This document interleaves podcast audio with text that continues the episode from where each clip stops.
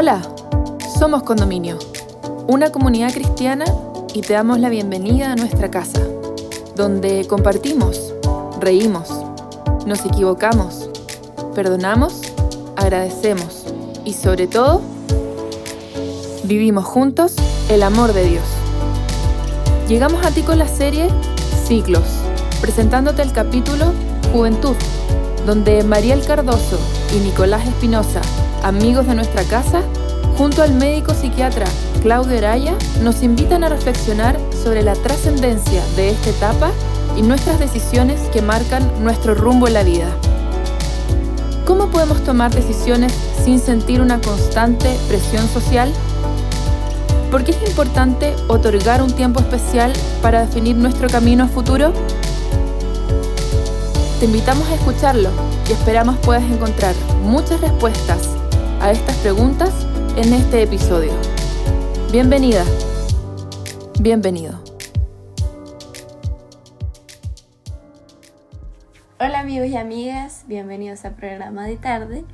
Hoy comenzamos un nuevo episodio de nuestra serie Ciclos. Eh, nosotros sabemos que cada etapa de la vida es un desafío, pero por esa misma razón queremos hacer estos espacios en los que se pueda conversar con expertos y expertas para que podamos resolver dudas, mitos o inquietudes.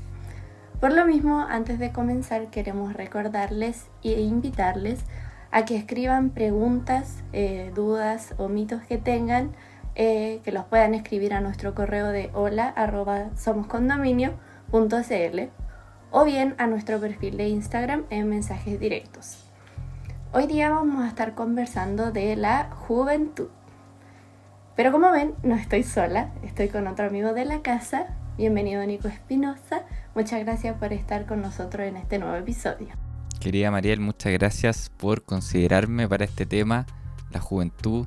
Eh, nosotros los jóvenes, digamos, vamos a estar eh, tratando de, conocer un poco más de qué se trata esta fase. Todavía estamos en esa fase, ¿cierto Mariel? Claro.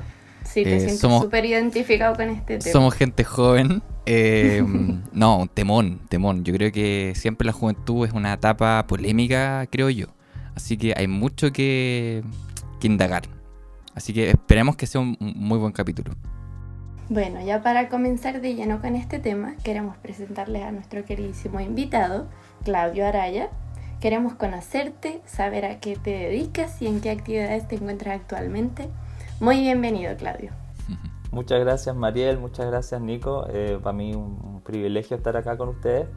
Em, bueno, yo soy, eh, soy médico, médico psiquiatra y estoy actualmente viviendo y trabajando en la ciudad de Concepción. Así que estamos acá desde Concepción City conectados para el podcast programa gracias ya, ya estuve en un capítulo hace un par de meses atrás, pero con, con, los otros chiquillos que estaban conduciendo el programa y hablamos sobre, sobre los elementos y eh, mi capítulo fue sobre la luz solar, si no me equivoco. Debo confesar que fue, honestamente, mi capítulo favorito, me marcó. Todos los días mi terapia de sol acá en la terraza, 15 minutitos. Un día me insolecí, pero no te preocupes, eso, eso, corre por mi, eso corre por mi cuenta. Todo con equilibrio, ¿no es cierto? Sí. Así que genial tenerte de nuevo, Claudio. Mariel, ¿te tinca si entramos al tiro a, las preguntas y toda la cosa? Yo creo que tú también debes tener muchas preguntas. Eres joven. Oye, Claudio, eh, no, pucha, eh, como, como dije anteriormente, creo que es una, etapa que, que de alguna manera se transforma en, en como una etapa súper conflictiva porque siento yo, no sé si compartes tú, que es como la última milla de, de esta etapa de formación, eh, a veces se dice que, incluso es como una etapa donde todavía se pueden generar algunos cambios, eh, tal vez ya los últimos y los más complicados, o, o, derechamente quedar marcado con muchas cosas que ya después de adulto cuesta muchísimo transformar, cambiar en nosotros. Así que quiero que, partamos eh, con, la, con, la, primera idea para ti. ¿Cuál crees tú que son los principales desafíos que pueden tener los jóvenes en esta etapa de su vida. ¿Te imaginas alguna lista, alguna, eh, no sé, un conjunto de ideas respecto a esto?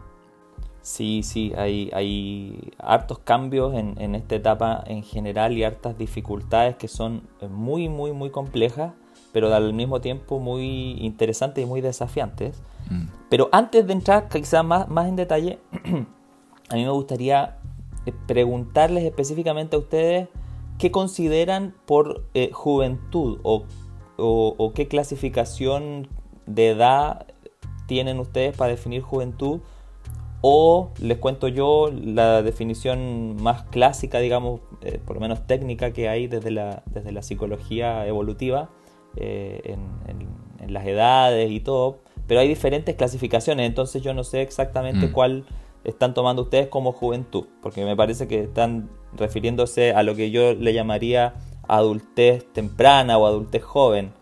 No sé. Interesante, ¿eh? interesante. A lo mejor estamos, estamos en distintas visiones, digamos. Pero, a ver, por ejemplo, Mariel, ¿qué piensas tú que podría ser juventud?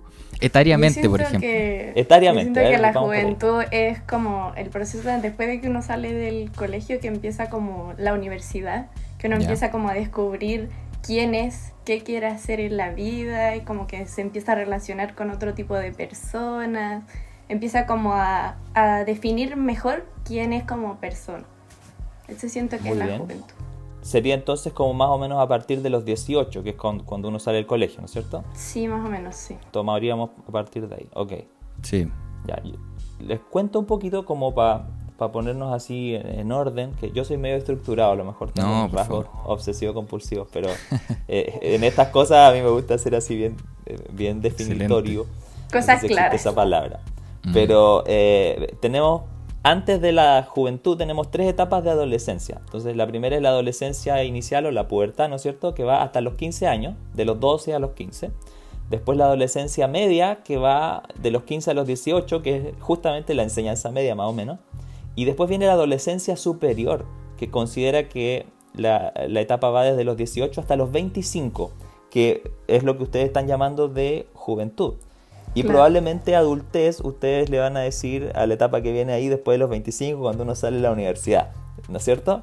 Em, pero la adultez clasificada dentro de la psicología evolutiva, una de las clasificaciones más, más aceptadas y conocidas de, clasificación americana, ¿no es cierto?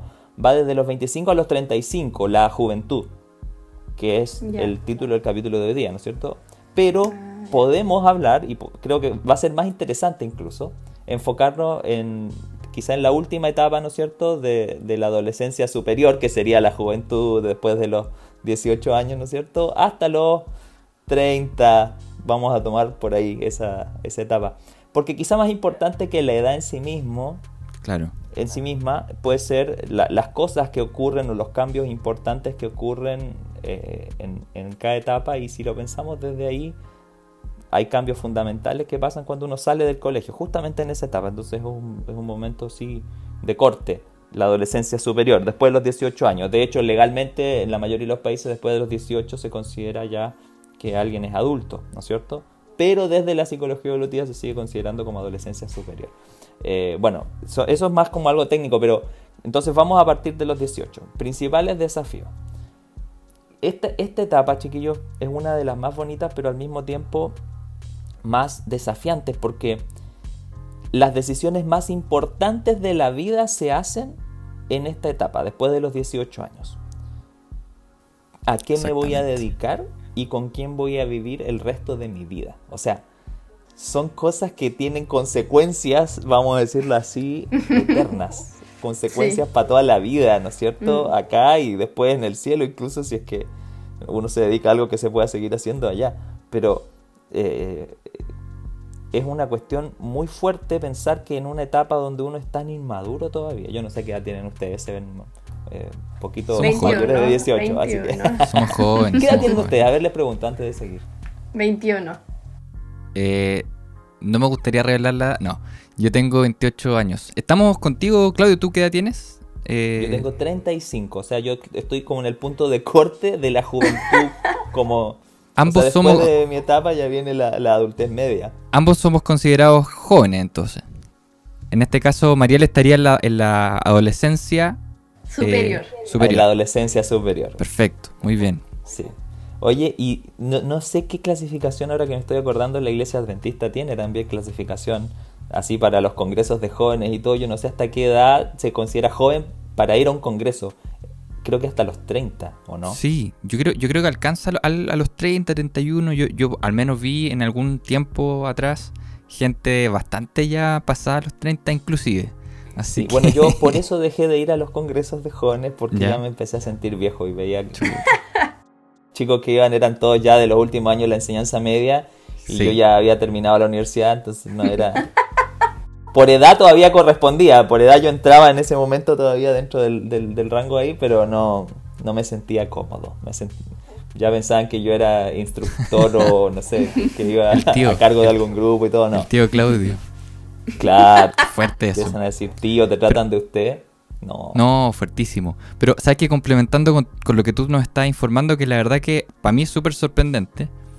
Pero pasa también que, independiente, como bien dices tú, del número exacto, que la, ciencia de la psicología podría eventualmente definir, también está la realidad personal de cada uno. O sea, en, tu caso a lo mejor tú ya a los 25, 26 ya eras, estabas incluso eh, eh, cerrando el ciclo tal vez incluso de la juventud, ya sintiéndote más definido como un adulto. Pero hay casos de personas que eventualmente incluso cerca de los 30 años eh, eh, todavía están tal vez cerrando una, adolescencia superior, no sé. En ese caso igual se da que hay un desfase muchas veces. Sí, y es una cosa, ahora que tú lo dices así, si uno mira hacia atrás a nuestros padres y más atrás a nuestros abuelos, ellos enfrentaban todas estas etapas que hoy día las hemos clasificado y tienen nombres cada una, ellos las enfrentaban antes en términos de edad. Eh, casarse, ¿no es cierto?, era antes. La mayoría no estudiaba carreras universitarias, entonces empezaban a trabajar a los 15, 14 años, ya en conjunto con el colegio. Muchos ni terminaban la enseñanza media para seguirse dedicando al trabajo y ya formar una familia y mantener la casa porque eran hartos. ¿No es cierto? No había todos los métodos de control de natalidad que hay hoy día, entonces eh, la, gente tenía más hijos y los hijos tenían que ayudar en la casa y salir a trabajar a los 14, 15 años. Entonces, todas esas cosas quizá ocurren muchísimo menos hoy día y ha cambiado, eh, ¿no es cierto?, los desafíos que tienen que enfrentar los jóvenes o, adolescentes. Eh, ¿no es cierto?, adolescentes superiores. hay una cosa muy importante que ocurre en esta etapa y es que nuestro sistema nervioso, específicamente el cerebro, ¿no es cierto?, termina su formación, termina su proceso de, de evolución y se, a ver, se forma por completo recién más o menos entre los 23 y los 25 años. Eh, el, cuerpo, ¿no es cierto?, los órganos eh, reproductivos y, y la parte muscular, todo ya está formada alrededor de los 18, ya con una madurez bastante eh, aceptable para lo que uno necesita en la vida. La parte reproductiva antes, ¿no es cierto? La parte emocional siempre va un poquito más tarde que la parte física. Pero eh, el sistema nervioso recién, recién termina de, de formarse alrededor de los 24 años, en promedio 23 a 25. Entonces, eh, Mariel, digamos, eh, Sigo en todavía en un momento donde tu cerebro todavía es muy plástico, es muy maleable, es, muy, eh, adaptable, muy flexible. Neuroplasticidad es la palabra clave acá. Entonces, eso, eso es muy, muy bacán, es, genial porque mm. significa que estás mucho más abierta para aprender, para entender nuevas cosas, para adaptarte a diferentes situaciones, personas, cosas, lo que ocurra. Después los, adultos nos vamos poniendo más, más cerrados mentalmente, más ah, rígidos. Y eso uno lo ve en general, ¿no es cierto? Que la gente más grande tiene sus ideas más cuadradas quizá y, se cierran con esas ideas, no que sean buenas o malas. El tema es que es más difícil cambiar de opinión, es más difícil aceptar algo nuevo, porque el cerebro está formado y cerrado. Y a medida que avanzan los años, cada vez se hace más rígido ese, ese cerebro, más duro. y dice, es duro de cabeza. Bueno, es así, exactamente. Las neuronas están más duras de alguna manera y más cerradas y no pueden aprender cosas nuevas, les cuesta mucho. Entonces se, escandalizan a veces los adultos por las nuevas ideas de los jóvenes y cosas que uno quiere cambiar, pero porque uno está abierto al cambio. Son, Yo todavía me estoy, me estoy considerando, ¿cierto?, dentro de la etapa de la juventud. Pero por favor, Claudio, estás científicamente dentro aún, así que por favor considérate. Me parece que, me parece que el, concepto que tú eh, estás adicionando de esta plasticidad cerebral, no sé, no, no recuerdo el término técnico, pero me... Ah, sí, Neuro, neuroplasticidad o plasticidad. Neuroplasticidad es, es, es, tremendo, eh, porque, bueno, tenemos, tenemos una pauta, eh, digamos, abriéndonos al público que nos está escuchando, vienen, vienen varias preguntas que en realidad están sumamente relacionadas con esta idea. Eh, efectivamente, claro, nosotros teníamos ahí un, tal vez una confusión respecto al término juventud, a lo mejor vamos a, referirnos un poco más a la adolescencia superior, pero qué interesante es saber que el, cerebro humano, o sea, el mío se terminó de, de, formar hace un par de añitos nomás, el de Mariel está todavía armándose, concretándose. Y el mío ya está más duro. Claro, el tuyo ya está más duro. y eso yo creo, que, yo creo que tiene ventajas y desventajas. Es súper interesante como tú lo planteas esto de la apertura mental, qué sé yo. Pero también, bueno, no me quiero adelantar a lo que se viene, todavía estamos cerrando esta primera idea. Pero muchas veces en esta edad eh, somos súper eh, viscerales, eh, inconstantes. Eh, como que un día queremos una cosa, el otro día queremos otra, y a lo mejor esto efectivamente tiene que ver con esta neuroplasticidad cerebral. Totalmente, pues, Nico, totalmente, mm. porque las áreas del cerebro que funcionan como freno, digámoslo así, o como moderadores de nuestra conducta, de nuestras decisiones, ¿no es cierto? Los que, que principalmente el lóbulo eh, frontal de, de, nuestro cerebro, eh, es una región que nos ayuda a tomar decisiones, a evaluar las cosas, ¿no es cierto?, de manera lógica, eh, de manera racional, y esa zona eh, es la última en terminar de formarse, eh, y aproximadamente pasa en esta edad. Y si uno tiene que pensar que antes de que eso termine de ocurrir, o sea, cuando mi cerebro todavía no está listo, yo ya tengo que tomar decisiones que van a tener, ¿no es cierto?, consecuencias para toda la vida. Y eso es complejo.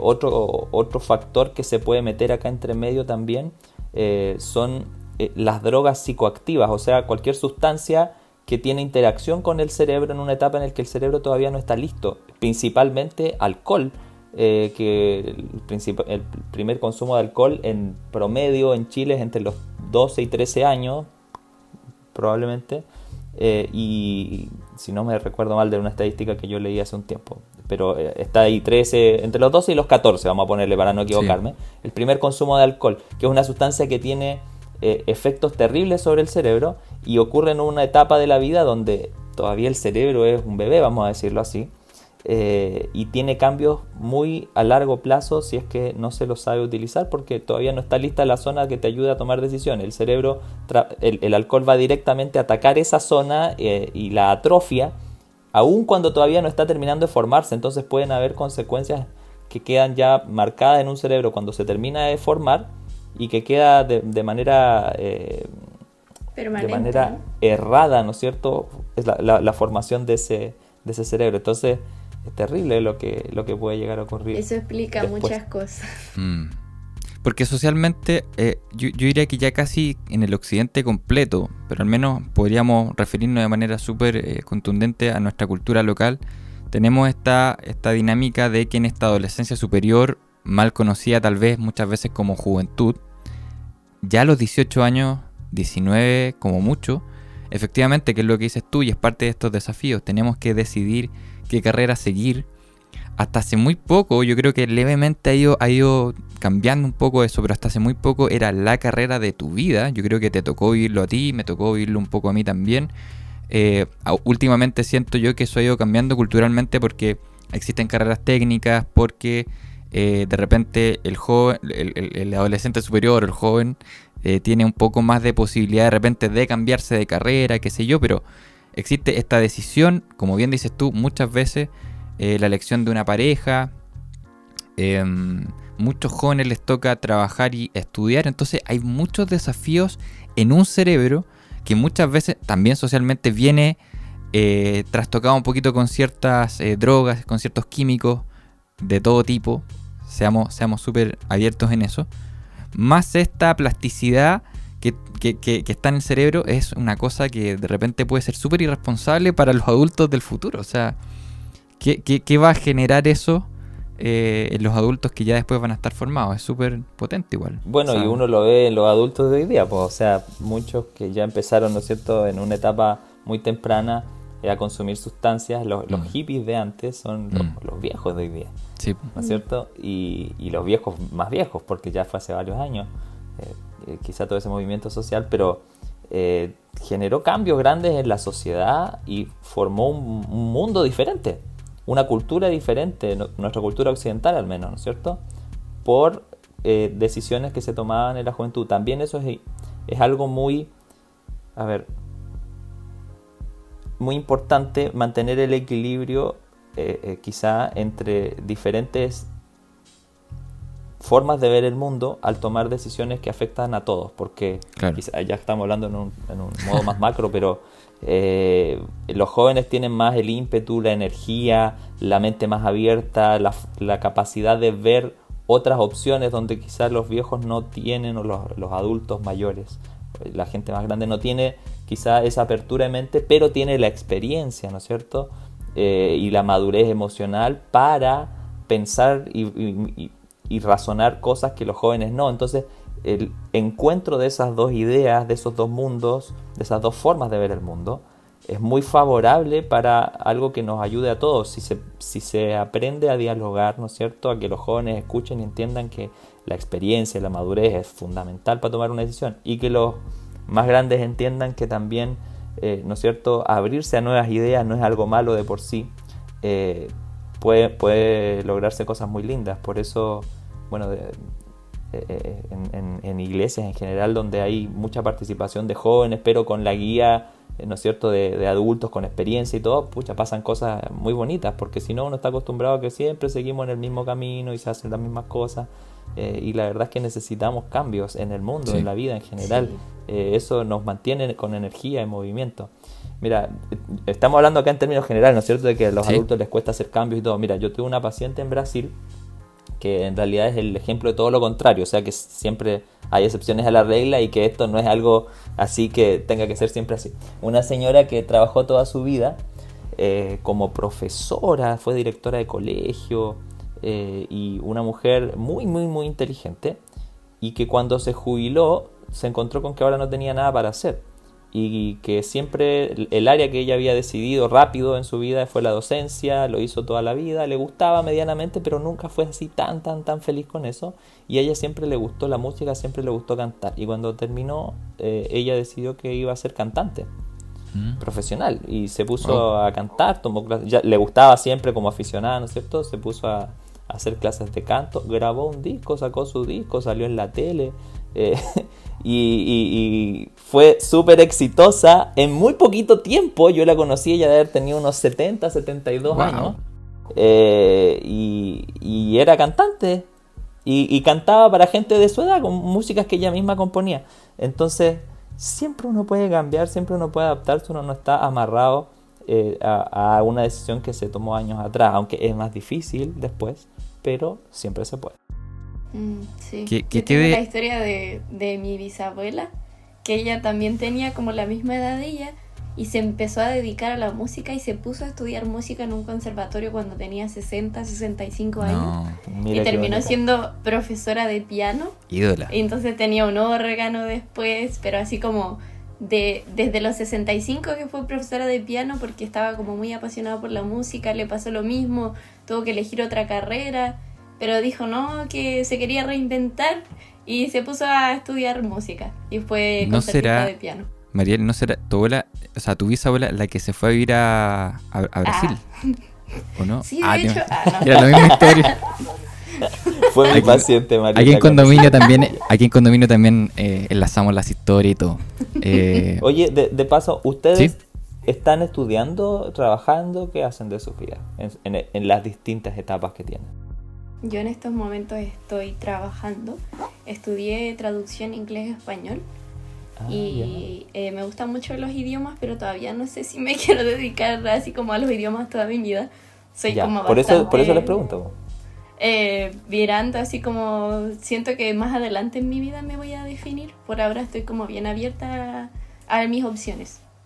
Muy bien. Súper interesante, súper relacionado con, con, lo que hablábamos. Claro, Por eso me decía como eso de la, de la neuroflexibilidad y yo como, me está definiendo a mí, me está, me está hablando personalmente. No, yo en mi caso, por ejemplo, ya eh, un cerebro que se está empezando a endurecer poco a poco. Eh, no, ya, ya logré eh, afortunadamente titularme hace un par de años de productor musical y llevo trabajando como cuatro años así formalmente con un emprendimiento de home studio, haciendo música, produciendo, etcétera ya era una cosa un poco más, más establecida. Estoy perdiendo, Claudio, la, la, la, apertura de mente. Ayúdame, por favor, a volver a esa etapa. Es la vida, Nico, es la vida. No, pero me parece... Habría que ser como, como Benjamin Button. Benjamin Button. me parece muy... de envejecer, sigue haciendo más joven cada vez. Me parece muy sabio eso que, que tú planteas y el ejemplo de esta señora, también el ejemplo de la, de la bisabuela de, de Mariel, en relación a, a tratar igual de mantener siempre ese equilibrio yo encuentro que es muy, muy hermoso también madurar, eh, lograr cierta estabilidad. Cada etapa tiene una, maravilla, pero también con un cierto grado de, plasticidad en el, en el, cerebro, un poquito. Pa. Sí, mira, y ahí un consejo para, la generación joven, joven, ¿no es cierto? O adolescentes superiores, o como queramos llamarlo, eh, es que nos rodeemos de gente que esté en otras etapas de la vida. Mm porque nos da una perspectiva diferente y nos ayuda a ver nuestras propias decisiones con otra visión, ¿no es cierto?, desde otra mirada y eso nos aporta información interesante para tomar una decisión más informada, más, más equilibrada y mejor, que nos haga más felices. Sí, súper de acuerdo. Porque en lo personal yo siempre trato de rodearme de gente eh, que tenga, no sé, 10 años más que yo o 10 años menos que yo. Entonces como que siempre estoy eh, intentando rodearme de personas que estén en distintas etapas de la vida porque siento que de todas esas etapas se puede aprender algo y como que intento aprovechar mi neuroflexibilidad para poder absorber cosas y poder formarme como persona que pero de una manera muy integral. No, tremendo, tremendo todo lo que hemos, lo que hemos ido conversando y estamos recién en la primera idea. Eh, hay, hay muchos desafíos y quiero invitarlo, y, en particular a ti, Claudio, al, siguiente concepto que me parece que también es súper interesante, sobre todo si, si eh, incluimos todas estas ideas que hemos estado desarrollando. El tema de la presión social, quiero titularlo así. Eh, es un concepto que yo creo que ha ido, ha ido eh, creciendo con, con, el tiempo. Tal vez, bueno, yo creo que siempre ha existido la presión social. Si, si echamos vista hacia atrás, nuestros papás, nuestros abuelos en algún punto también tuvieron alguna presión social, pero siento que... Em, Esa presión social como que ha ido cambiando con el tiempo, como que sigue estando, pero es diferente. Hoy día todavía existe una presión social, yo creo, en la, adolescencia superior, incluso también en, la juventud, em, respecto de muchas cosas, respecto de estos mismos desafíos, el tema de, em, qué sé yo, qué carrera vas a, decidir eh, seguir, quién va a ser tu pareja, quién va a ser, cuándo vas a... Eh, esto también es un, tema, el tema de la independencia. En algunas casas hay una tensión de repente eh, con el hijo mayor o, ya con, incluso con los hijos que vienen a continuación, cuándo se van a ir, cuándo van a formar una familia, qué sé yo. Empiezan a, surgir todas estas presiones cuando ya dejamos la etapa del colegio, qué sé yo. ¿Cómo pueden lidiar los adolescentes superiores o los jóvenes incluso que todavía están sintiendo la crisis de los 30 muchas veces ocurre no quiero no quiero hablar de algo personal pero eh, oye eh, te tiene cuando te vas a casar y qué sé yo y hay una presión social eso es algo totalmente real por favor maestro y, saben que eso no termina nunca chiquillos eh, es con una cosa primero y después con otra porque mm cuando, cuando estás en el colegio, la pregunta, ¿no es cierto?, del millón es ¿y qué vas a estudiar? Mm. Después, cuando terminas, ¿no es cierto?, bueno, si, te si vas hoy día es como, bueno, tienes que hacer un posgrado, alguna subespecialización. Eh, después si estás poluleando y cuándo se van a casar y se casaron y cuándo van a tener hijos y, después, ¿y cuándo viene el otro eh, y se van a comprar una casa y como que eh, hay como toda una estructura de cosas que hay que hacer y que ya está determinada, no sé por quién, por la sociedad de alguna manera que puso como así, bueno, primero esto, después esto, después esto, y antes de casarse tienen que tener una casa y los dos tienen que estar trabajando eh, y tienen que tener un sueldo más o menos que les alcance para esto, Entonces como que todo el mundo también opina y quiere decirte lo que hay que hacer, bueno, uno tiene que escuchar obviamente, pero eh, parecen muchas cosas que se juntan y uno todavía en una, en una etapa en la que el cerebro no terminó de formarse, tiene que tomar estas decisiones y donde todavía, a ver, necesito quizá más tiempo para tomar una decisión tan importante. Tenemos que entender que eh, a quién me voy a dedicar o con quién me voy a casar pueden ser cosas que uno puede ir Puede, debemos darnos más tiempo para tomar esa decisión. Yo, yo quizá ese consejo le daría a los chiquillos que todavía están en los últimos años del colegio de la enseñanza media, que decidan... No se apresuren. Con, sí, con flexibilidad, que no se apresuren y que entiendan que pueden cambiar después, si es que se dan cuenta que eso no es lo que les gusta, porque es mejor cambiar dos años, cinco años después de haber empezado, que dedicarte toda la vida a algo que te hace miserable e infeliz. E, eso es muchísimo peor. Y mientras más uno se demora, más difícil se hace el cambio. Entonces, eh, siempre el mejor momento para cambiar es ahora, no después. Mm. Si es que estás seguro de que debes cambiar, ¿no es cierto? Que decían que esta era la etapa como para subirse al tren y subirse al tren equivocado pero poder cambiar de tren y subirte a todos los trenes equivocados que necesites para encontrar quién eres y qué quieres hacer. Es un buen ejemplo, Mariel, excelente, sí, muy bien, muy bien. Eh, ojalá, ¿no es cierto?, entendamos eso, que uno tiene hartos boletos de trenes diferentes y si uno no le gusta a uno se puede cambiar al otro. Tomando el ejemplo más de las carreras, ¿no? de las personas, no de elegir pareja, y uno se puede cambiar de una a otra un montón de veces. no nos malinterpreten. Claro. Aunque, la, eh, bueno, de hecho, el el concepto de pololear, ¿no es cierto? tiene que ver justamente con eso. Es, irse conociendo, ¿no es cierto?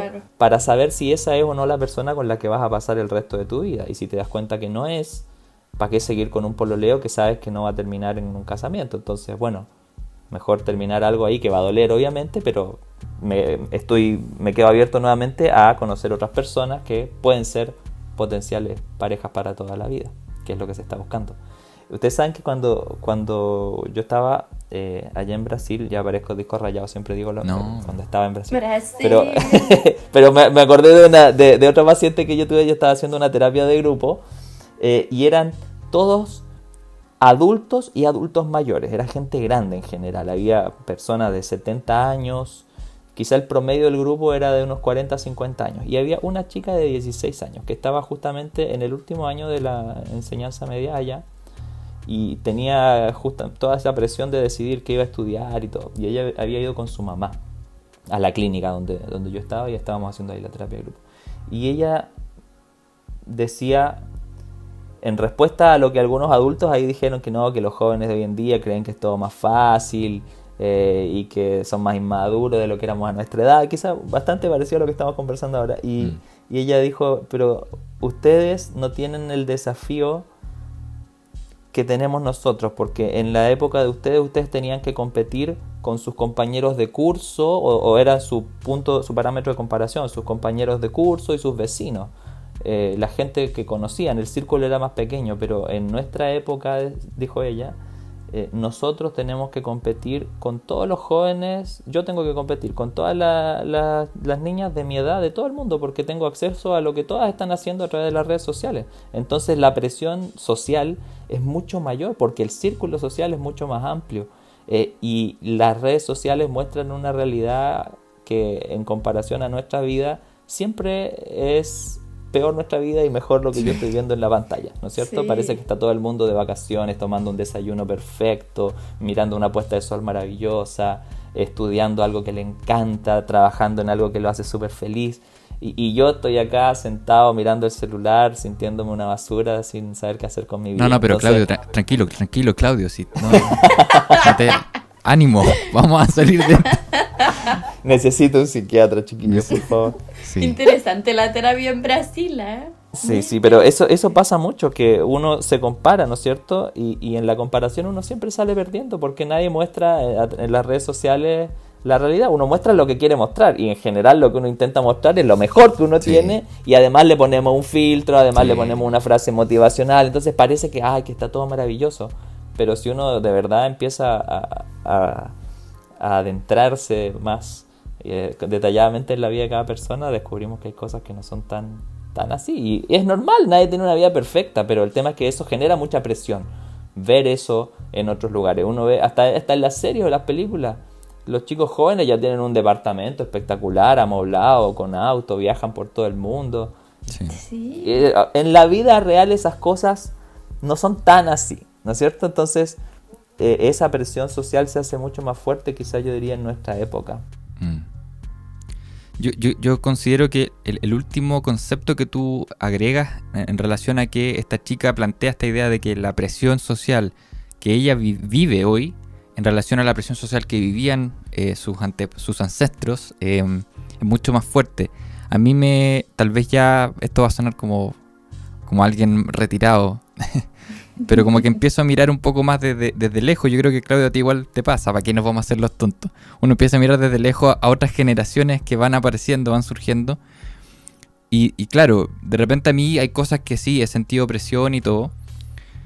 Pero con el tema de, de las redes sociales, con el tema que tú planteas de las vidas perfectas, de los cuerpos perfectos, eh, de los rostros perfectos. Yo he notado que esta generación de adolescentes superiores, por decirlo así, está sufriendo. Yo no sé si Mariel tú nos puedes confirmar esto, pero yo siento que están sufriendo. Confirmo. Hay Me expongo. Hay, una competencia, hay un, hay una baja autoestima. Hay como un, un estándar muy distinto y como muy es como muy global es como una presión social globalizada, antes era como más local. Pero sí, como que los cánones de belleza son distintos, todo lo que se nos muestra en las redes sociales es como que estamos eh, constantemente, eh, nos están repitiendo que tenemos que ser de cierta forma, que tenemos que hacer ciertas cosas, de que si no estás haciendo cinco o seis cosas a la vez no estás haciendo suficiente. Oh, sí. O... ¿No les pasó al principio de la, de la pandemia, cuando recién empezó todo esto de las cuarentenas, que parecía que era un concurso de productividad? ¿Quién aprendía más cosas? ¿Quién aprovechaba más?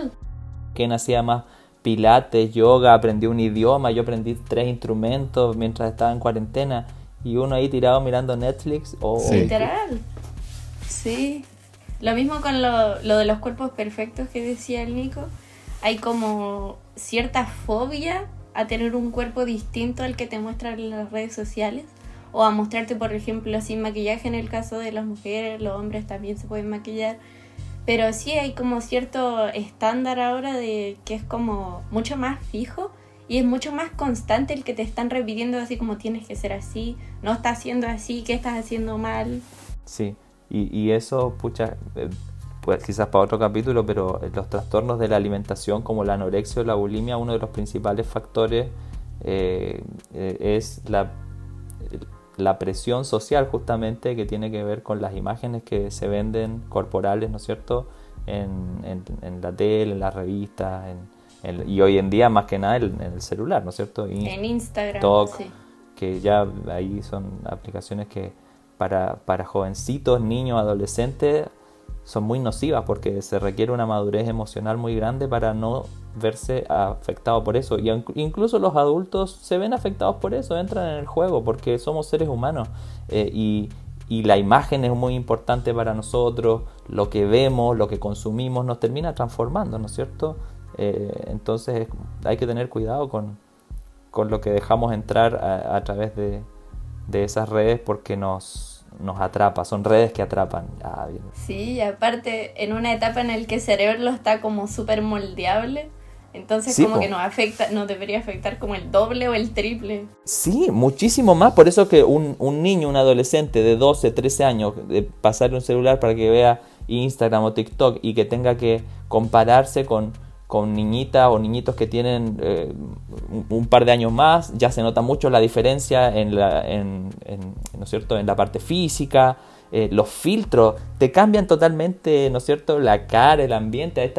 incluso ahora en el Zoom o en otras aplicaciones hay filtros para el fondo de la casa, para que se vea una casa más bonita o que estás como en una playa. son cosas chistosas o que parecen estúpidas o tontas, pero en realidad es todo para mostrar una realidad que no es la realidad. Y eso afecta a la gente, mm. afecta a las personas. Por algo, por algo existe, por eso está lleno de filtros. Yo, yo tengo la, plena certeza de que este capítulo lo está escuchando un adolescente superior que tiene 21, 22, 23, tal vez 18, que ha sentido esta presión social. Nosotros, Claudio, que ya estamos en la juventud, hemos sentido presión social, cuando te vas a casar, qué sé yo, pero estos cabros están sintiendo la presión de, todo esto, que están muy expuestos, y su cerebro todavía está en esta fase de eh, plasticidad, eh, como lo, lo hablábamos, se está moldeando cómo cuidarlos, cómo, cómo ayudarlos, cómo, cómo, cómo decirles algo a ellos que nos están escuchando. Eh, porque de repente incluso su entorno tampoco los ayuda, tampoco, tampoco tienen al lado un papá, una mamá, un hermano mayor que les diga, oye, no, ¿sabes qué? No pesquí, no, no, está bien, o sea, disfruta, jugosea un rato, qué sé yo, pásalo bien, pero no dejes que eso empiece a afectarte tanto. ¿Qué poder hacer con ellos? ¿Qué consejo? ¿Qué, Sé que esto es, para una terapia, o sea, no, no, no, es, como para tirar algo así, pero ¿por dónde podríamos partir para resguardar un poco sus cabezas de esta presión? Chuta, mira, es, una pregunta muy, muy buena y muy compleja al mismo tiempo, porque cada caso es diferente, pero como de manera general podríamos decirles a estos chicos que están en esta etapa sufriendo eh, la, la, dificultad de estos cambios, pero también disfrutando lo lindo que es vivir esa etapa. Eh, que no dejen que otras personas definan quién eres tú. Eh, tú debes descubrir en esta etapa y es tu responsabilidad, no solamente eh, una posibilidad, es tu responsabilidad descubrir quién eres, qué te gusta, cuál es tu propósito en la vida. Quizá eso es algo que te va a llevar algunos años, pero empezar el camino de descubrir quién eres y qué tienes para aportar a este mundo y a las otras personas eh, es uno de los, de los trenes más lindos a los que te puedes llegar a subir, siguiendo la analogía que puso Mariel. Tremendo consejo, tremendo. ¿Qué te parece, Mariel?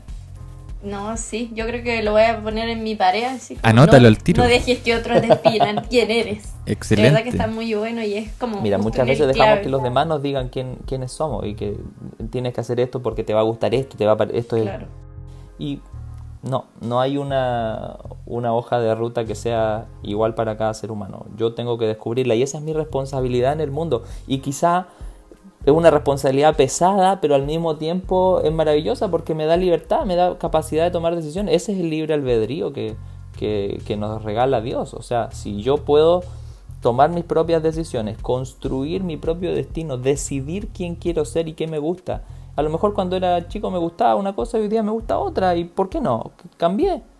Y, me interesa este cambio. A ver, voy a profundizar en eso y voy a, voy a intentar conocerme, observarme, para darme y para darle al mundo lo que sea mejor. O sea, gratificante para mí y quizá ahí vamos a entrar después a, otra, a otra pregunta, pero eh, es importante, ¿no es cierto?, decidir y descubrir qué me gratifica, qué me hace bien, qué me gusta, cuál es mi preferencia. Y con eso contribuir algo hacia afuera, hacia el mundo, hacia los demás, ¿no es cierto? El equilibrio entre esas dos cosas tiene que estar.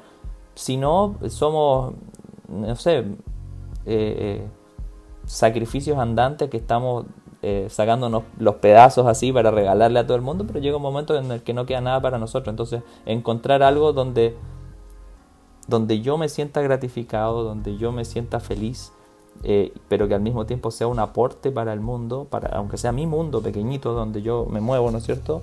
Mi círculo, eh, eh, eso es lindo, te, da, te da tranquilidad, te da palma, calma, paz interior.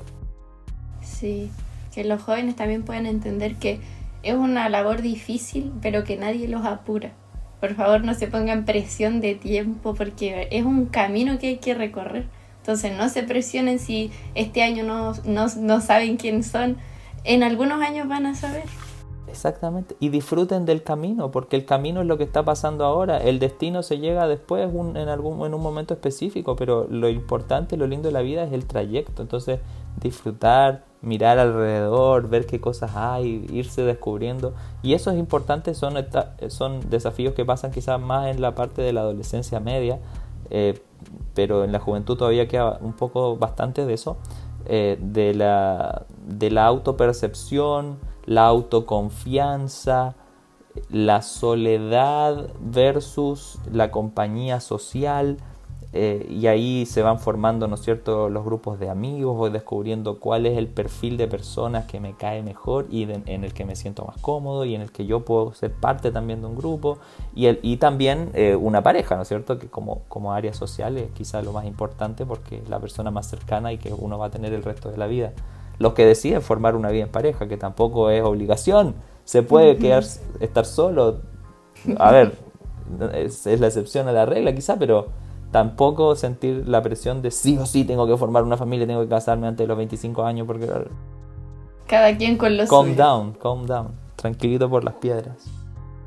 Wow, wow. Hemos estado con un tema que está pero potentísimo. A mí me han llegado muchísimos palos, Claudio, te lo tengo que confesar. Eh, tengo mi agenda acá llena de notas. Eh, después te voy a pedir tu tarjeta para una sesión de terapia. Pero aquí estamos para seguir compartiendo de este tema bueno, planteamos al inicio, los desafíos son variados. Em, se han adicionado desafíos como la belleza, como el aprender 4.000 idiomas, como el ser super cool. Em, me parece muy potente también el tema de que yo creo que, como bien decías tú, se mantiene muchas veces en, casos particulares por toda la vida de dejar contento a los demás. Eso yo creo que es muy potente en, en la adolescencia superior, incluso en la juventud. Em, y a medida que el cerebro se va formando, hay un poco más de esperanza de que ese sentimiento se va un poco dejando de lado, pero no siempre pasa así. Ahora, uno de estos desafíos también es nuestra vocación, eh, la elección de una carrera, como tú quieras decirle.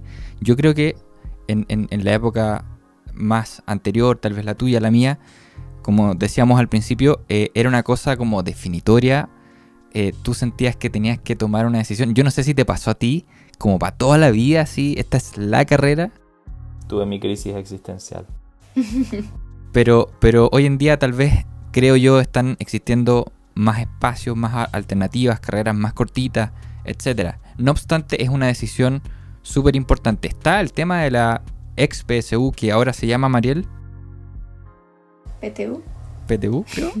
Perdón por no tener el dato. Eh, no, no, no, no tenemos el dato anotado, pero es un nombre, es, una prueba, una prueba tiene como PDT, PTU, tiene como dos nombres y todavía no sé cuál es. Yo, yo te voy a contar brevemente un, testimonio personal eh, y que me perdonen mis padres. Em, yo también tuve que dar la PSU eh, en esa época, ya no recuerdo cómo se llama ahora. Y la verdad es que yo fui un... A ver, ¿cuál es la etapa antes de la adolescencia superior? Adolescencia Media. Media. Yo la verdad que en la adolescencia media, no sé por qué, tenía sumamente definido y claro que era lo que yo quería. Que es básicamente donde estoy hoy. Es una cosa muy anormal, ¿ya? No suele pasar, pero, pero claro, pero donde estoy hoy, literal, así, con todo lo que tengo, yo lo vi hace 10 años atrás, o un poquito más cuando estaba terminando el colegio. Entonces yo sabía que era lo que quería hacer. Yo incluso sabía más o menos en qué universidad quería estudiar. Y por esta cuestión social, de la presión social y de que hay que calificar y, un poco lo que acarrea la ex prueba de aptitud, después PSU, etcétera, se va a llamar como se llame, pero es básicamente lo mismo. Es una prueba que te califica delante de la sociedad y muchas veces, claro, también para efectivamente un tema funcional de entrar a alguna universidad. Yo entré a un preuniversitario, bueno, esto igual se lo confesé a mis papás, asistí y todo, pero la verdad que la PSU a mí no me sirvió de nada, porque yo quería seguir una carrera que era del área de las artes, de las humanidades tal vez, eh, donde no existía mucha relación, al menos acá localmente en Chile, de esa prueba con ese tipo de carrera. Sí se da mucho más fuerte en el tema de la medicina, en el tema de la ingeniería, qué sé yo, otras carreras donde las universidades te exigen un mayor puntaje. Entonces, la verdad que si yo echo para atrás el tiempo y lo he hablado con mis papás, ellos se deberían haber ahorrado esa plata porque te juro que no sirvió de nada. Ni siquiera lo que yo ponderé era como que yo necesitaba así como dos puntos más para tener una beca así como de un 1%. O sea, no valió pero de nada, de nada, de nada. Yo creo que eh, entonces, si yo tal vez, y, y, conjunto con mis papás, hubiera estado un poco más desprendido de esta idea social, a lo mejor teniendo más clara mi vocación y todo, podría haberme saltado ese gasto de tiempo y de plata y haber ido directo a lo que yo buscaba. En definitiva, esta etapa de decisiones, adolescencia media, ya adolescencia superior y en un concepto más general, más eh, popular, juventud tal vez, eh, demanda decisiones, decisiones en, una etapa que todavía es, complicado y muchas veces por la presión social cometemos errores. Em, ¿cómo, podemos, ¿Cómo podemos poner atención a todas estas situaciones y tratar de encaminarnos a elegir una carrera, elegir una vocación de manera lo más saludable posible? Uf, mira, eh, primero, como, como dicen ustedes, lo han dicho de diferentes maneras, yo creo que es importante recalcarlo una vez más, eh, esta decisión no tiene que ser algo, eh, algo rígido, o sea, tiene que ser flexible en el tiempo, puede, puede cambiar la decisión de, tomar, ¿no es cierto?, de, una, de una vocación. Eh, porque uno cambia en la vida y a lo mejor yo tengo, tenía una idea de lo que significaba esa carrera que estoy eligiendo y en la mitad de la carrera, cuando llegó el momento de la práctica, que en general es hacia el final de la carrera, uno se da cuenta que no era lo que uno quería, o cuando empezaste a trabajar te desayunaste con que pucha, no era tan así la vida de película que uno se imaginó. Eh, yo eh, haciendo un momento de confesión, también como hizo el Nico, eh, yo descubrí que la medicina no, no, era lo mío, no me satisface, no me gusta y soy malo como médico general, así en, lo que se considera el médico clásico que está, ¿no es cierto?, en una sala de urgencias salvando vidas, haciendo resucitación cardiopulmonar y como se ve en la serie, en las películas. Eh, no me gusta eso. No me gusta para nada. La paso mal en un hospital trabajando. Y lo hice y, me tocó hacer eso en la parte inicial. Bueno, en la parte final de la carrera, toda la parte práctica y en la parte inicial de mi vida profesional. Y, ¡ay, qué, qué cuestión más horrible! Dije, ¿para qué elegí esta carrera? Ya había estudiado hartos años y es caro y yo, bueno, yo me fui a, Argentina y todo, pero digo, ¿qué, qué, hago ahora con mi vida? Y empecé a buscar y a pensar, bueno, ¿qué área de la medicina puedo elegir que se, eh, que se relacione más conmigo, que me identifique más y que me guste, que me, que me gratifique? Y encontré la psiquiatría. Y yo no sabía, no tenía mucha idea de lo que era en sí misma. Había tenido dos materias de, psiquiatría y salud mental durante la carrera, entonces era muy introductorio. Y, alguien me dio un consejo y no me acuerdo quién fue, pero fue muy bueno. Me dijeron, mira, pasa eh, una semana entera con un psiquiatra y aprende y fíjate cómo trabaja él, cómo es su vida, más allá de la parte técnica, o sea, en qué consiste la rutina y la vida de un psiquiatra. Entonces así vas a poder saber si eso es lo que quieres hacer o no por el resto de tu vida. Fue un excelente consejo. Eh, entonces, porque uno a veces dice, no, mira bien la malla curricular de la carrera. A veces la malla curricular de la carrera eh, hay un montón de materias y ramos que no tienen nada que ver con lo que uno después va a hacer. Eh, entonces, bueno, yo fui, pasé, tenía un, amigo que era psiquiatra y, y, él me permitió estar ahí una semana con él como un, florero o una planta, ¿no es cierto?, en su consultorio acompañándolo, pero me encantó y dije, esto es, y es, la psiquiatría es quizá de todas las áreas de la medicina una de las más diferentes al resto de la medicina. Es mucho más cercana a la psicología o a la filosofía, aunque tiene cosas muy específicas que sí se necesita ser médico para hacerlo, pero en realidad ahí me encontré, dije esto es lo mío, me encanta, quiero hacer esto. Hoy si yo supiera todo lo que sé y, y, pudiera regresar desde atrás, quizá hubiera estudiado psicología en vez de hacer medicina. Me hubiera ahorrado siete años de estudio y un poquito más porque me atrasé durante la carrera, porque justamente no me gustaba. Y yo pensaba, ah, yo soy mal estudiante, o soy malo en esto, no, no, no soy tan inteligente. Aunque yo siempre decía, no, sí soy inteligente, pero me, me costaba más en la carrera en algunos ramos, eh, tenía que forzarme a estudiar, y era porque no me gustaban los contenidos. Hoy día miro hacia traigo claro, si no le encontraba ninguna gracia a lo que estaba leyendo, cómo me iba a concentrar y poder estudiar, y era un montón de contenido eh, y hoy en día me di cuenta, no, no me gustaba eso. Cuando tengo que estudiar y, capacitarme en cosas de mi área hoy, me encanta, lo hago con gusto, aprendo, me queda todo lo que, lo que leo, porque son cosas que me interesan. Y, y tuve que descubrir eso y me costó muchos años descubrirlo y hoy día si pudiera volver atrás haría, tomaría decisiones diferentes, pero igualmente eso me llevó a estar donde estoy hoy día, ser quien soy, estoy súper contento con, con el lugar en el que me encuentro hoy como ser humano eh, pero es importante a veces tomar decisiones no por lo que los demás te dicen, porque, ah, bueno, no sé, por estudiar medicina o estudiar una carrera universitaria incluso, no es necesario. Eh, estudiar una carrera universitaria para encontrarse con uno mismo en la vida, lo que decía el Nico. Hay un montón de opciones hoy día para aportar algo a la sociedad y al mundo y para sentirte bien contigo mismo y para, eh, y, para tener un sostén económico, que son quizá, respondiendo así más de, costadito a la pregunta, eh, las cosas que hay que tener en cuenta, algo que te gratifique, que te haga bien, que te guste, ¿no es cierto?, que te haga sentir pleno, algo que sea una contribución hacia el mundo y algo que al mismo tiempo te permita vivir de eso. O sea, son tres pilares fundamentales que yo diría a la hora de tomar una decisión sobre, sobre mi vocación, a qué me voy a dedicar en la vida, esas tres cosas. Tomen nota. y, súper interesante también cómo tú los vas punteando, porque partes por el tema de qué es lo que me hace sentido, qué es lo que me identifica eh, como el primer punto, que me parece que yo creo que ahí está una de las grandes claves, porque tú también revelas algo que yo creo que es la realidad, Claudio, de, de la gran mayoría de, o, o de muchas personas, que, que, de alguna manera a mí me gustaría entender lo que, hay detrás de eso. Eh, tal vez tú, tú, lo viviste, que había alguna presión, había que decidir rápido por alguna carrera. Eh, muchas veces nuestros papás también traen eh, alguna, alguna carga que nos, que nos traspasan a nosotros. Yo recuerdo que tuve alguna conversación, en este caso mi, mi padre es también del área de, las humanidades y, y, de las artes, él es diseñador gráfico, y en algún momento también de su vida decidió emprender un camino independiente eh, y yo de alguna manera estaba tomando esa misma decisión.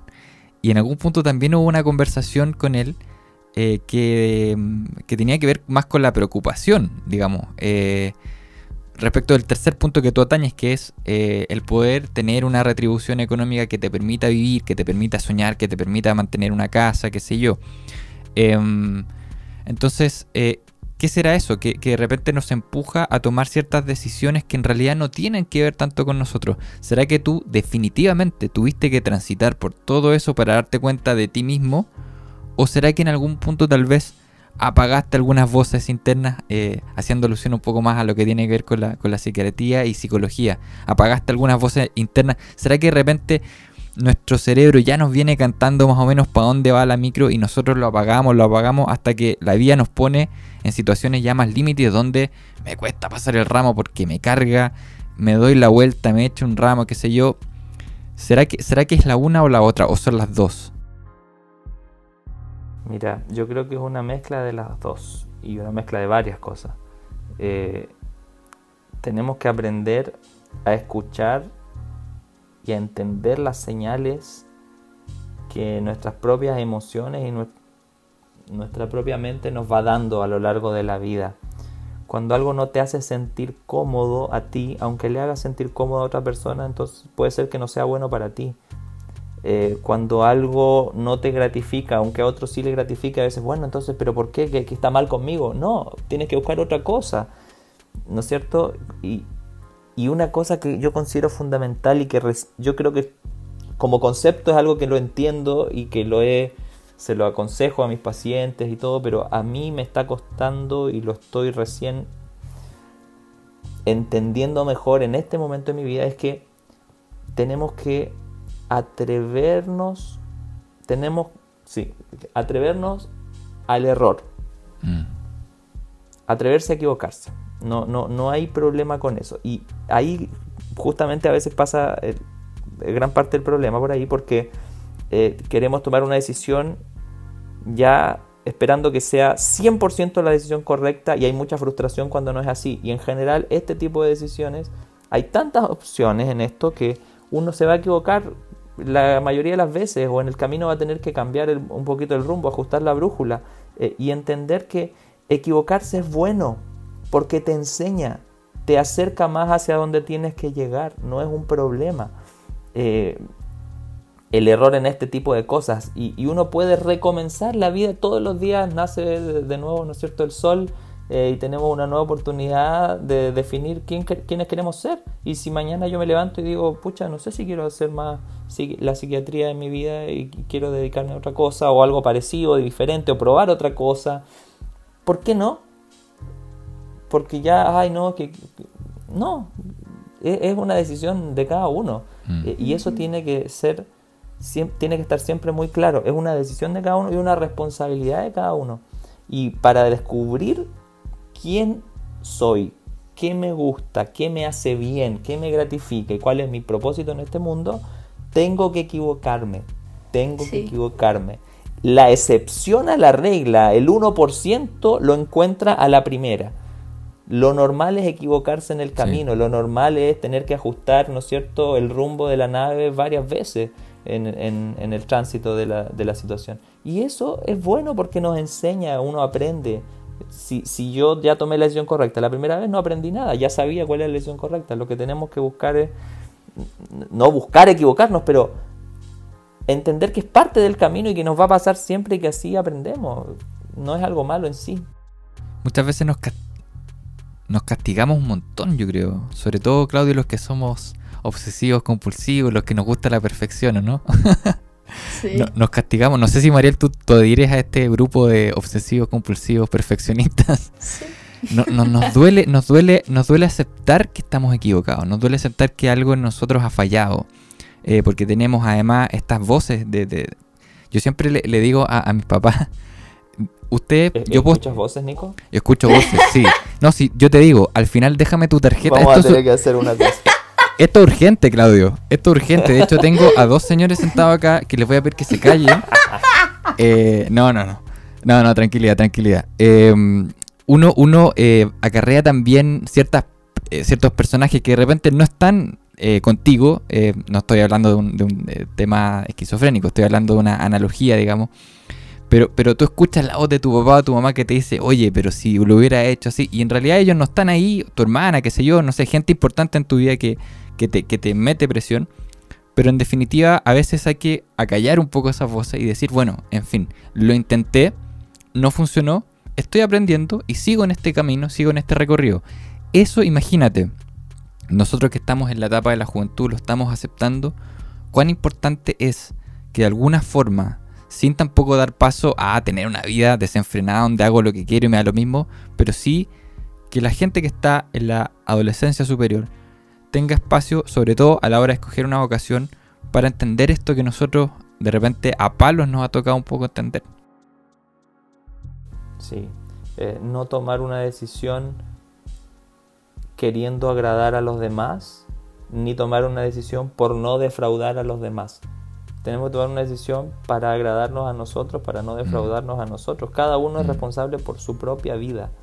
Mis padres tomaron sus decisiones por ellos mismos. Mm no, los motivos por los cuales lo hicieron van cambiando de persona a persona, pero al final ellos ya decidieron qué hacer con su vida y hoy me toca a mí mm. hacerlo con la mía y eso es algo lindo, es una responsabilidad que Dios nos da y que tenemos que tomarla con la seriedad que eso, eh, que eso requiere, pero al mismo tiempo entendiendo que puedo equivocarme en el proceso sin dejar de buscar nunca la respuesta. Ese es el punto, ¿no es cierto? No es bueno, me equivoqué y no importa equivocarme, me quedo acá tirado sin, sin hacer nada, no seguir buscando, ¿no es cierto?, encontrar el camino, pero eso es muy importante, no tomar una decisión para agradar a los demás ni por desagradar a los demás, eh, porque al final uno se termina desagradando a sí mismo, ¿no es cierto?, y, no encontrando satisfacción en el día a día, y nadie está viviendo el día a día por ti, lo estás haciendo tú, entonces eh, es una cuestión muy, muy, muy heavy, quizá muy,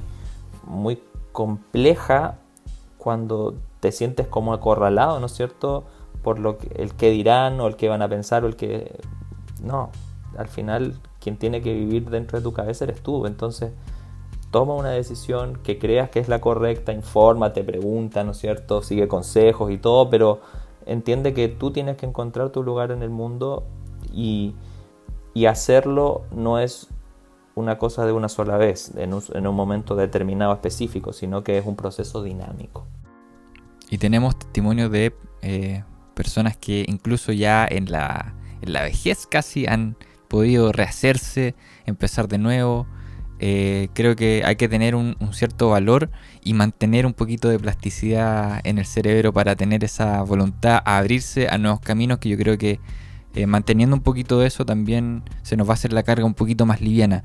Ahora, hemos hablado de distintos desafíos, pero hemos logrado como, como llegar siempre a un punto similar en cuanto a esta etapa de nuestra vida, que es la presión social, el agradar a los demás o no. Eh, hablamos de la toma de decisiones que tiene que ver con la vocación, pero yo quiero ya tal vez para ir llegando hacia un punto culmine de nuestra conversación, eh, incluir el siguiente término de las influencias. Influencias emocionales que tienen que ver, por un lado, con las amistades, con los círculos sociales y por otro lado, también con la decisión de de repente tener pareja. Muchas veces en la adolescencia superior son pocos los casos actualmente, pero eh, se da que las relaciones de pareja son más bien eh, muchas veces más livianas, ya antiguamente claramente a los 19 años, incluso yo, mi abuela se casó a los 19 años, probablemente nuestros padres... a los 19. 19, imagínate. A mi edad mi papá también ya se estaba casando. Imagínate la presión que estoy sintiendo yo, que estoy soltero, Claudio. ¿Cómo lo hago? A mi, edad, a mi edad mi papá estaba casado con tres hijos. Imagínate. Entonces, eh, está... Ah, no. Nosotros estamos, pero aquí bajo el, bajo el estándar. Pero de alguna manera las influencias eh, son súper importantes, sobre todo volviendo a esto que a mí me parece tan poderoso de saber, el tema de la eh, plasticidad cerebral. Yo lo voy a llamar así, ah, perdóname lo burdo de mi concepto, pero... No, está muy bien. Eh, pero, pero creo que se entiende. neuroplasticidad. Pero neuroplasticidad. Lo, tengo que anotar eso porque se me ha olvidado toda la, toda la sesión. Em, está el ambiente, por ejemplo, social de los amigos, que yo creo que eh, en el caso de la universidad hay una cosa súper potente. Yo creo que esta está como imagen muy gringa de, lo que es el ambiente universitario, donde tienes que ser súper cool y tienes que estar ahí como al día con toda la como cosa bien fancy, bien... Eh, las tendencias. Las tendencias. Entonces hay una presión, hay una, una presión y hay influencias y también por otro lado yo creo que una de las influencias más importantes de nuestras vidas son las parejas. O sea, si los amigos son una influencia, eh, muchas veces existe como este, esta cosa como relajada, de decir, no, si yo hago lo que quiero, mentira. Si tú te empezás a juntar con alguien que le gusta el color negro eh, y a ti te cargaba el color negro, en algún punto eso como que te empieza a hacer ruido y o por quedar bien con tu amigo o porque, no sé, de alguna manera su influencia afectó en ti, eh, te empieza también a gustar el color negro, empieza a usar palabras que tu amigo o tu amiga ocupa. Y por otro lado, ni hablar del tema de la pareja. Eh, ¿Cómo podemos recomendar, aconsejar, apoyar a todas las personas que están viviendo esta etapa para que de alguna manera puedan escoger bien, o no sé si existe esa palabra, eh, pero que las influencias que tengamos vayan acorde a esta etapa que está todavía moldeándose literalmente este, sistema plástico. Wow, eh, mira, creo que acá es, un tema ya más, bueno, son todos temas fundamentales, ¿no es cierto? Pero eh, en relación al tema de las influencias, ¿no es cierto? Que tú planteabas, Nico, eh, creo que es importante recordar que los seres humanos, una, una de las leyes de la mente que tenemos los seres humanos es que somos transformados por contemplación. Entonces, contemplar puede ser escuchar, mirar, pensar en esto o estar en, comunicación o en contacto directo con algo o con alguien. Entonces, mientras más tiempo yo paso, como tú decías, con un grupo de personas que tienen ciertos gustos, yo me voy a aclimatar y me voy a eh, a ¿cómo se dice? A camuflar quizá con, esos mismos gustos, con esa misma forma de hablar, con la forma de vestirse, con los peinados que ellos usan o que ellas usan. Entonces, el, punto, e, eso va a ocurrir sí o sí. ¿Dónde está mi, mi capacidad de decisión? En quiénes son las personas que me van a rodear, cuál va a ser mi círculo social, quiénes van a ser mis referentes de influencia. Eso sí lo puedo elegir yo. Yo puedo elegir en qué grupo quiero estar o qué grupo quiero formar, cuáles son las personas que van a estar a mi alrededor. Y tengo que mirar cosas que a mí me gustaría tener. Ojalá intentar rodearme de personas de las cuales yo pueda aprender, que sean interesantes, que sean personas estimulantes, personas que me hagan pensar, que me hagan eh, querer ser mejor. Eso puede ser amigos, ¿no es cierto? O una pareja también, en el mismo sentido porque en una pareja más aún porque es alguien que va a estar contigo, ¿no es cierto? Eh, de preferencia toda la vida. Entonces, recordar que muy probablemente, o sin lugar a dudas en realidad, yo voy a transformarme y voy a parecerme a las personas que van, que están cerca mío, eh, me hace pensar mucho mejor en el tipo de personas que yo elijo para que estén cerca mío. Una vez escuché que decían que a la persona que tú dejes entrar a tu corazón o que le des la llave de tu corazón en este caso, es la persona que tiene el poder de destruirlo o de herirlo. Entonces hay que tener mucho cuidado a quién uno deja entrar a su corazón y a quién uno le da permiso para entrar a su vida. Sí, sí. Y, es así totalmente, Mariel, porque uno entrega, ¿no es cierto?, su confianza, su, su amor, ¿no es cierto? Y, y poner eso en manos de otra persona es una decisión súper heavy.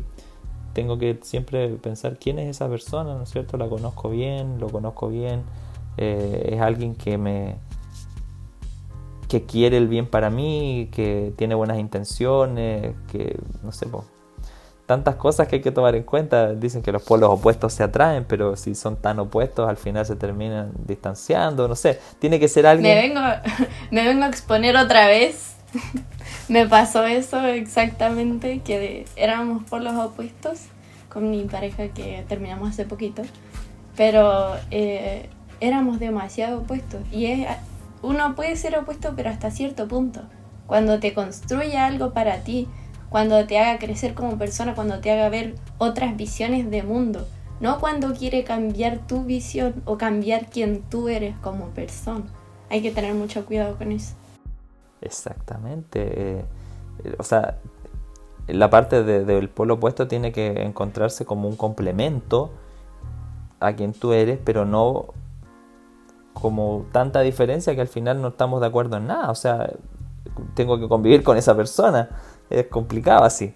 Eh, y se hace... Es un aprendizaje, es un aprendizaje, ¿no es cierto?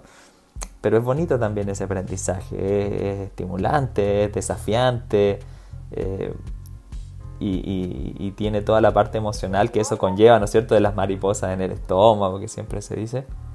Y que es así, es bonito. La etapa del galanteo previo de conocer a la persona, enamorarse, ¿no es cierto? De confiar y el miedo, pero al mismo tiempo, eh, no sé, por la, anticipación ansiosa con alegría de entregar eso. ¿Cómo? Pero siento que la gente ahora como que le tiene mucho miedo a eso. Por lo menos la, la gente de mi edad, de mi generación, como que le tiene un terror a enamorarse, así como a sentir mariposa y es como no sé, se empiezan a sentir emocionados porque les gusta a alguien y es como que les, les da miedo, les da pánico, es como no puede ser, me estoy enamorando, me gusta a alguien, no, como si fuera el fin del mundo y es algo tan bonito que siento que no lo aprecian, como que no lo disfrutan. Sí, y es algo que es parte de la vida y parte fundamental de la vida, Mariel. Entonces, tomar en cuenta que tenemos que permitirnos que el amor sea parte de la vida, sino para qué vivimos, ¿no es cierto? Exacto. Eh, no es solamente para, para ser productivos en algo eh, o para, no sé, sea lo que sea, pero la, parte del amor sí o sí tiene que estar. Eso quizás si no tenemos con quién compartirlo, sí, que fome. Exactamente, exactamente. Y no buscar una persona, quizá como consejo para, para encontrar pareja, no buscar una persona que te haga feliz, sino encontrar tú quién eres en la vida, lo que veníamos hablando antes, qué te gusta, qué te satisface, qué te hace feliz y compartir esa felicidad con otra persona que amas tanto que quieres darle lo que tú tienes y esa persona a su vez no, va a estar buscando depender emocionalmente de ti, sino que te va a compartir su felicidad, su visión del mundo, su historia, su experiencia y entre los dos se construye algo mucho mejor de lo que ya era, pero estar con alguien para no estar mal o para no estar solo le transmite a la otra persona un peso de responsabilidad que no le corresponde al otro, te corresponde a ti. Ser feliz y, encontrar quién eres. Si yo le traspaso eh, ese, ese peso al otro, hola, por favor, eh, aquí estoy, hazme feliz, toma mi corazón, hazme feliz. Ahí estamos en problema, ahí le estamos dando, como tú dijiste, la llave de nuestro corazón a una persona que, no sabe manejar, pensando como si el corazón fuera un auto, ¿no es cierto? una responsabilidad que no era de Y una responsabilidad que no le corresponde, no le corresponde, la responsabilidad es tuya, de hacerte feliz y de, de, descubrir quién eres. Entonces, compartir esa felicidad con otro es el camino correcto. Eh, esperarla del otro es el problema. porque otro ser humano puede tener muy buenas intenciones, puede ser una buena persona, pero se puede equivocar, eh, puede cambiar. Eh, entonces, yo no conozco el futuro, solamente puedo hacerme cargo de mis propias decisiones, pero tomar una decisión informada e intentando encontrar siempre lo mejor, hacer lo mejor, ¿no es cierto?, para Dios y para el mundo y para mí, tiene que ser un, un equilibrio que no puede faltar. Muy buen consejo. Mm, me gusta mucho. Y muchas veces también existe esto de, sobre todo ya en, esa etapa de, la adolescencia superior, pucha, si no encajo con este grupo de amigos, eh, si no me junto con esta persona, no voy a ser cool, no voy a ser popular, o me voy a quedar sola o solo. En el caso de la pareja también. Pucha, pero es que a lo mejor tengo claro que esta persona no me hace sentido, pero es que si, si dejo a esta persona me voy a quedar sola, me voy a quedar solo, que eso no sea también un factor, ¿o no? Para decidir quiénes van a ser nuestras mayores influencias emocionales, ya sea amigo o pareja. Claro, ¿cuál es, cuál es el problema de estar solo? O sea, eh, si, si hay un problema en estar solo, es porque no te gusta quién eres, es porque no puedes estar contigo mismo y tienes un problema tú y tienes que cambiarlo entonces. Eh, quizás te, está mostrando una realidad que no quieres enfrentar, pero vas a tener que enfrentarla tarde o temprano, porque estar llenando ese vacío con personas No es la respuesta, creo no es la respuesta y, y vas a terminar dañando a esas personas y dañándote a ti mismo también. Sí, confirmo. No por mí personalmente, sino como que por mis amistades que he visto. Eh, lo digo por una amiga, no por mí. Por una amiga. no, pero sí, me ha pasado a mí, me ha, eh, pasado a gente que, conozco, que es cuando que no pueden estar solas, como que necesitan estar siempre con una pareja. Yo siento que hay que disfrutar la etapa de estar solo, disfrutar la etapa de estar en pareja y sacar algo de estar solo y de estar en pareja. Pero cuando buscas como tener pareja como reemplazando el vacío que tú tienes adentro, está mal.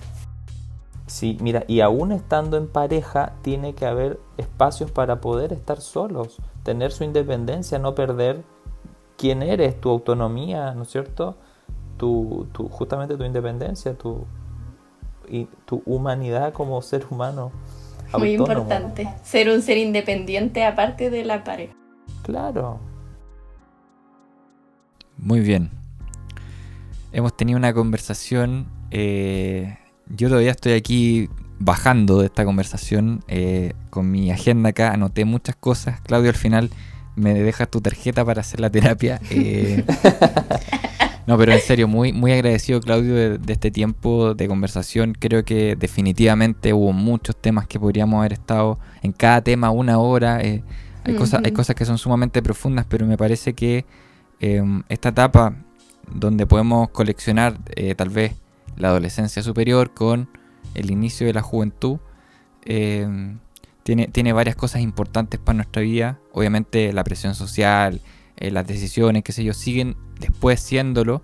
Pero creo que aquí al estar en, este, en esta eh, plasticidad cerebral, como yo ya he titulado, tenemos que estar atentos, tenemos que estar atentos a quiénes son nuestras influencias, por qué estamos tomando las decisiones, etcétera, etcétera. Así que muy agradecido Claudio Em, antes de cerrar, Mariel, tenemos una pregunta eh, que no la hicimos nosotros. Nosotros abrimos un espacio en Instagram para que eh, nuestros seguidores pudieran de alguna manera enviarnos alguna inquietud. Así que vamos a ir con la conocida ya pregunta de público eh, que tenemos para ti, Claudio. No sé si estás preparado para esto. cuando sepa la pregunta lo sabré. Muy bien. La pregunta dice así, ¿cómo poder recurrir a ayuda en momentos difíciles donde hay cuestionamientos em, en esta etapa de la juventud o adolescencia superior?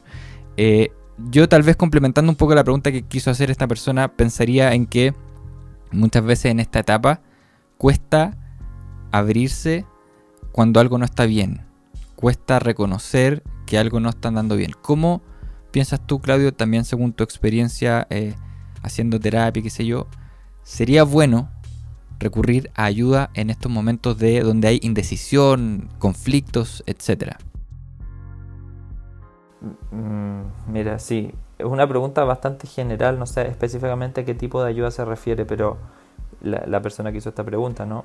Eh, pero una característica de esta sociedad es que confundimos la, la vulnerabilidad con debilidad o mostrar la realidad, mostrarnos vulnerables, mostrarnos que no estamos bien o que estamos indecisos o que tenemos algún problema, ¿no es cierto? Contar eso se traduce como debilidad, como que está mal, como que hay algún problema.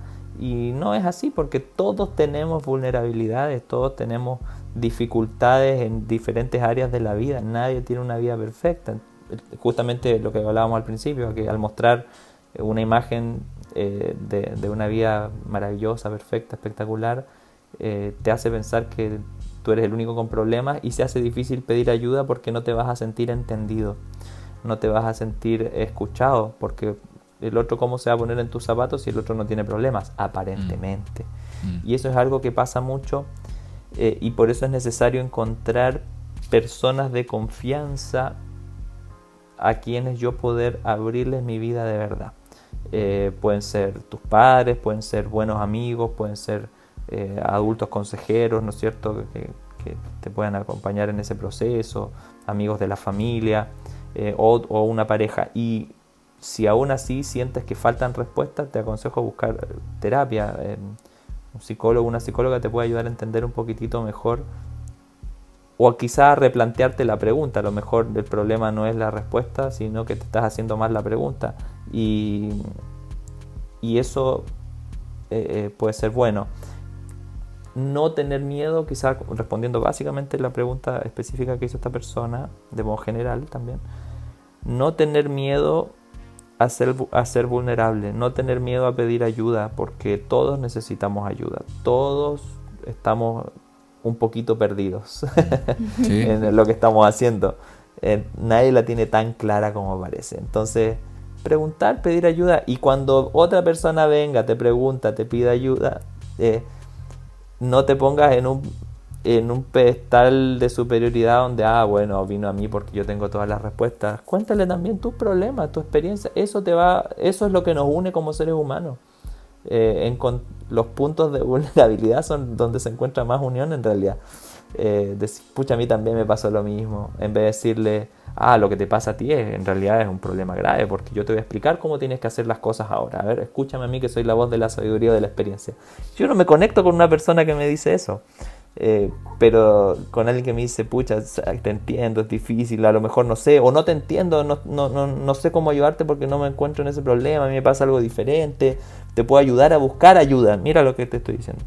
Eh, pero el paso fundamental es atreverse a pedir ayuda, no tener miedo, a mostrarse vulnerable, porque eso es simplemente una característica de ser humanos. Mm. Una vez escuché que, que decían que todos estamos locos. La diferencia es que hay locos que se tratan y locos que no lo admiten. Así que no se preocupen, de verdad que todos tenemos algo que tenemos que solucionar, pero siempre se puede tratar y siempre se puede trabajar en eso. Es así, de cerca nadie es normal. Mm. Es verdad. Tremendo. A estar más abiertos a la vulnerabilidad. Casi no la pude decir la palabra, pero la dije. adelante. Nico estar más abiertos, muchachos, muchachas que nos están escuchando. Y nosotros que estamos ya en esta etapa de la juventud, acercándonos a la adultez con Claudio, les decimos que no tenemos todavía toda la película clara, queda mucho por resolver, así que estamos, estamos abiertos a caer aún, estamos abiertos a reformar cosas, así que nada, tremendo, muy agradecido. Sí, sí creo que este ha sido un episodio muy, muy bueno Muchas gracias, Claudio, por todos esos consejos tan buenos, por compartir tu sabiduría con nosotros. no, yo estoy aprendiendo también. Muchas de estas cosas, al decirlas, me las estoy diciendo a mí mismo también. Así sí, es muy importante hablar de estas cosas, porque se sacan cosas muy buenas. Muchas gracias, Nico, también por estar con nosotros. Y amigos y amigas, los dejamos a todos súper invitados a seguir escuchando esta serie donde seguramente estaremos hablando de muchos temas que los van a ayudar en su día a día. No olviden también enviarnos sus preguntas ya sea al correo de hola arroba somoscondominio.cl o a nuestro Instagram en mensajes directos. Recuerden también que pueden visitar nuestro sitio web eh, somoscondominio.cl, ahí podrán encontrar otros episodios de este programa y mucho más contenido disponible para todos nosotros. También pueden suscribirse a nuestro canal de YouTube y seguirnos en nuestra cuenta de Instagram, en ambos casos como Somos Condominio. Los esperamos en un próximo episodio y les mandamos un abrazo gigante. Adiós. Chao, chao. si quieres acercarte a nuestra comunidad, debes ingresar a somoscondominio.cl o encontrarnos en Instagram como Somos Condominio. Para nosotros sería un tremendo honor poder conectar contigo. Sigue sintonizando para más episodios y gracias por estar con nosotros.